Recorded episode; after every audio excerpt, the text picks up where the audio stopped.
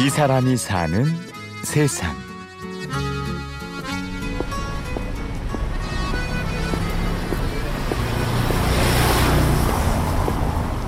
경기도 안산.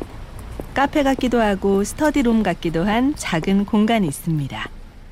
해마다 한 30% 아이들이 죽는데 그 원인 중에 1위가 자살인 거예요. 그 자살의 원인을 봤더니 1위가 일단 가정이고 2위가 이제 학업 성적 입시 스트레스인데 그 아이들이 스트레스를 하- 해소하기 위해 하고 싶은 게 뭐냐 물어봤더니 여행이랑 이제 문화 활동이라고 하더라고요. 근데 실제로 하는 거는 컴퓨터 게임이랑 TV 시청. 근데 내가 하고 싶은 건 이건데 왜 이걸 하고 있냐 물어봤더니 우리는 학교에서 시간을 이렇게 많이 보내느라 시간이 없고 돈이 없어요. 아, 그럼 이 구조적인 해결을 할 단체도 필요하다. 그래서 우리는 청소년들 문화를 바꾸고 싶다. 청소년을 위한 쉼터이자 학교를 만들고 싶다는 김희범 씨. 작년 이맘때 자본금 7만 원을 갖고 일을 시작했죠. 사실 먼 시점일 줄 알았어요. 돈이 너무 많이 드니까 학교라는 건. 근데 작년 12월 달에 이 앞길을 지나가다가 딱 이 장소에 임대라는 게 써 있는 거예요. 근데 와, 저게 정말 들어가고 싶다. 왜냐면 여기 바로 옆에 대형 고등학교 두 개가 있고 대형 교회가 두 개가 있고 바로 뒤에 또 한양대 캠퍼스가 있어요. 그냥 전화를 했던 거죠. 돈도 없고 아무것도 없는데 사장님 거기 임대 써 있는데 얼마입니까? 일단 와서 얘기를 합시다. 뜻을 세우고 나니 뜻하지 않게 이루어지는 일들도 많았습니다. 뜻을 함께하는 사람들이 하나둘 모여들었고 어떤 사람들은 즉석에서 도움을 주기도 했죠. 싱크대가 이게 24만 원이거든요 견적이 근데 그 싱크대 만드시는 할아버지예요. 거의 나이도 많으신데 아 너희 이렇게 좋은 일 하는데 어떻게 그 돈을 다 받냐? 20만 원 해줄게. 라고 했는데 그렇게 알고 찾으러 갔더니 아 그것도 안 되겠어. 10만 원만 내. 10만 원 해주시고 페인트 하시는 분도 아 이렇게 좋은 일로 하는데 어떻게 내가 돈을 받냐? 하면서 한 명 친구 불러서 두 명의 인건비도 안 나가는데 밖에 안에 다 해주셨고. 27살의 김희범 씨가 걷고 있는 이 길은 취직 준비로 바쁜 또래 친구들과는 꽤 다릅니다.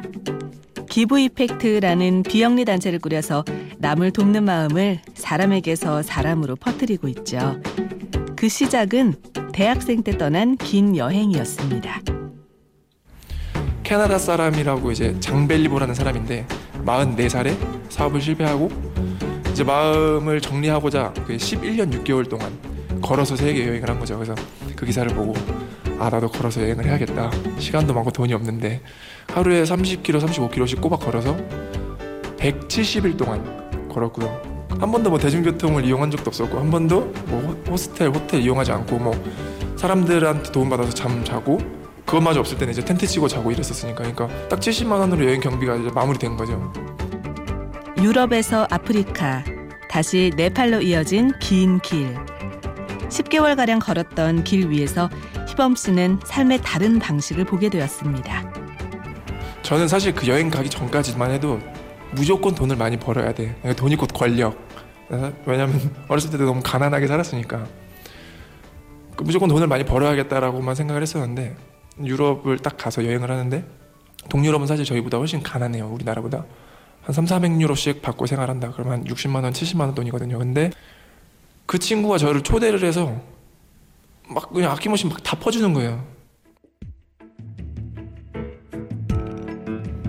가난했기 때문에 더 많이 가지고 싶었는데 가난한데도 베풀면서 사는 사람이 있다.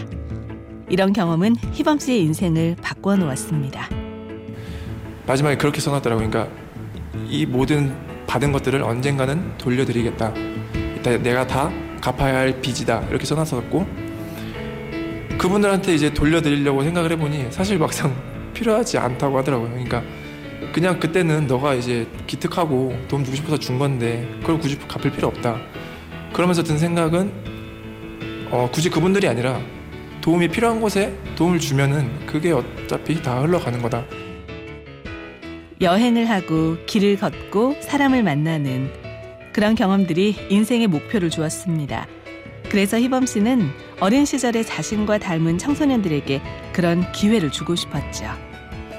그래서 그 청소년들이 뭐랄까요 사람을 살릴 수 있는 남을 좀 배려할 수 있는 그런 가치관들이 좀 정립이 된다면은 그 친구들이 기성세대가 됐을 때 정말 한 세대가 뒤집어 돌아갔을 때 많은 기대가 돼요. 네.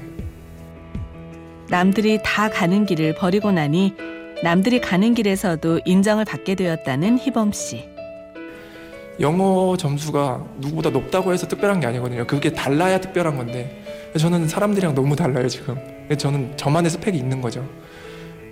그래서 모르겠어요. 저는 작년에 많은 기업에서 스카우트 제가 들어왔어요. 같이 일해볼 생각 없냐. 근데 그 연봉이 너무 높아요. 제가 상상할 수 없을 만큼. 그럼 저는 확신을 하는 거죠 이제. 음.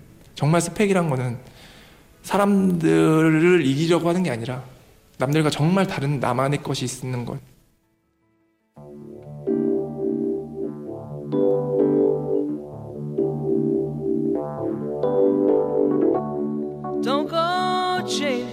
예전에는 선망의 대상이었던 돈 많이 버는 길. 그 길로 오라는데도 이제는 다른 길을 가겠다는 청년은 얼굴에 밝은 미소를 띄웁니다.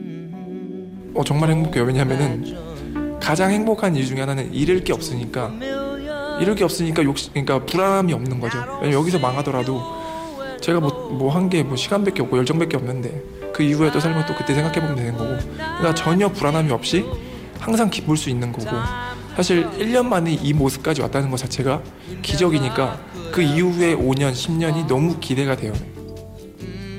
이 사람이 사는 세상. 취재 구성의 김나형. 저는 류수민이었습니다. 고맙습니다.